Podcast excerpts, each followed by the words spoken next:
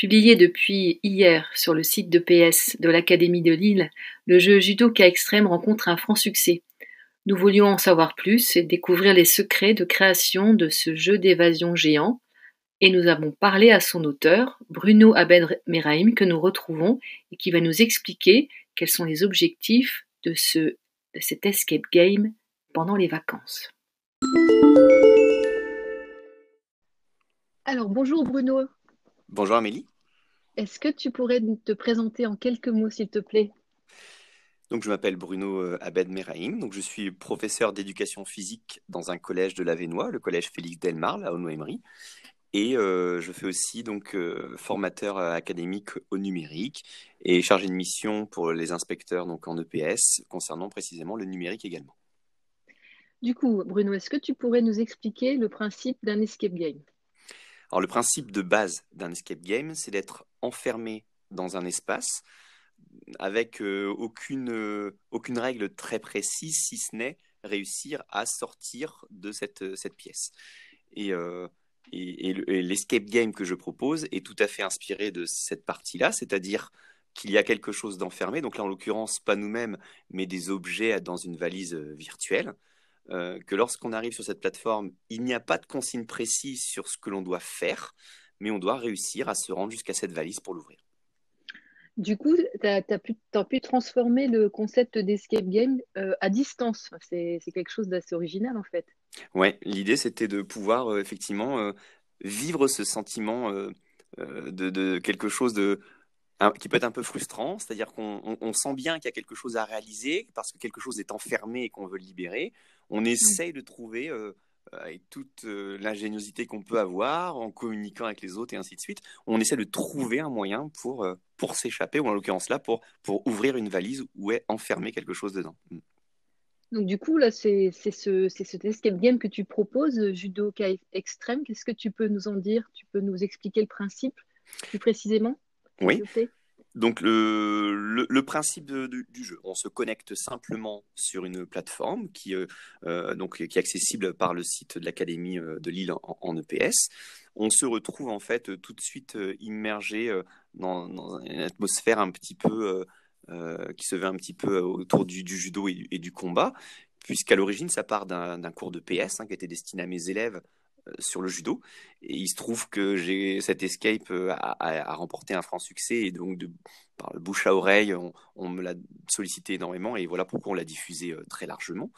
Et donc le principe, on arrive dans cette escape, on a accès tout de suite à une présentation de l'environnement à travers un article de journal, où on découvre que effectivement des médailles ont été enfermées. À partir de là, l'escape se passe en 3 missions qui sont complètement indépendantes les unes des autres. On peut s'engager sur l'une ou sur l'autre, c'est égal. Chaque mission permet de s'accaparer un code, et les 3 codes réunis permettront d'ouvrir la valise au final.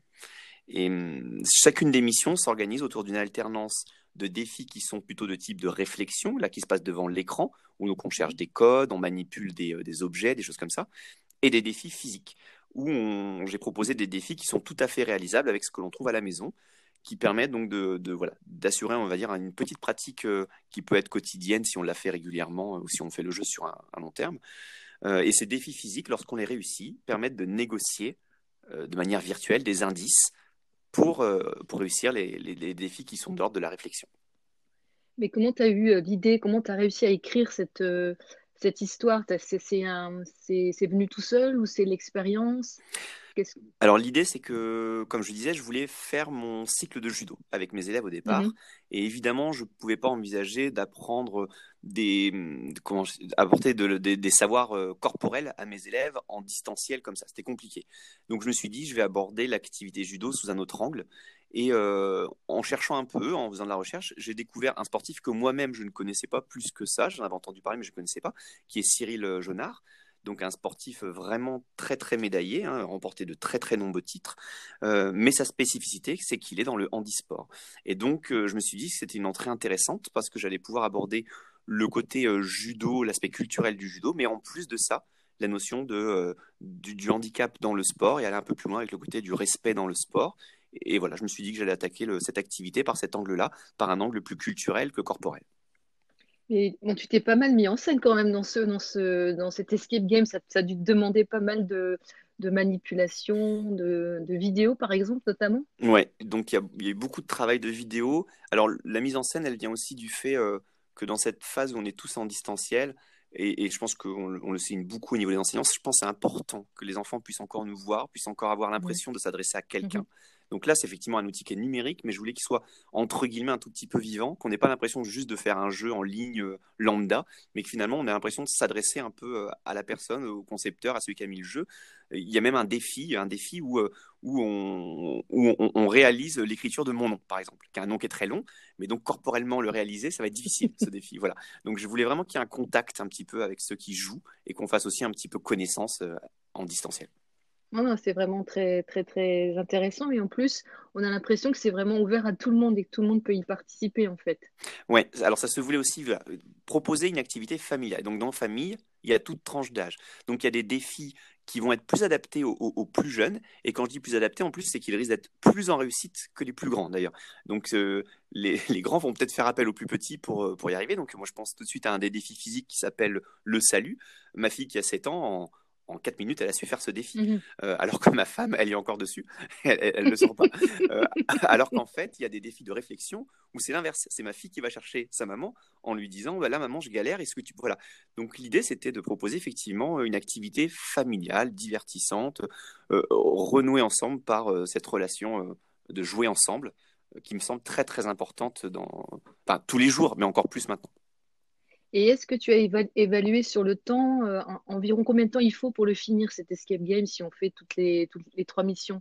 Alors ça, c'était la grande, grande inconnue, puisque c'est aussi ma première expérience à une telle échelle.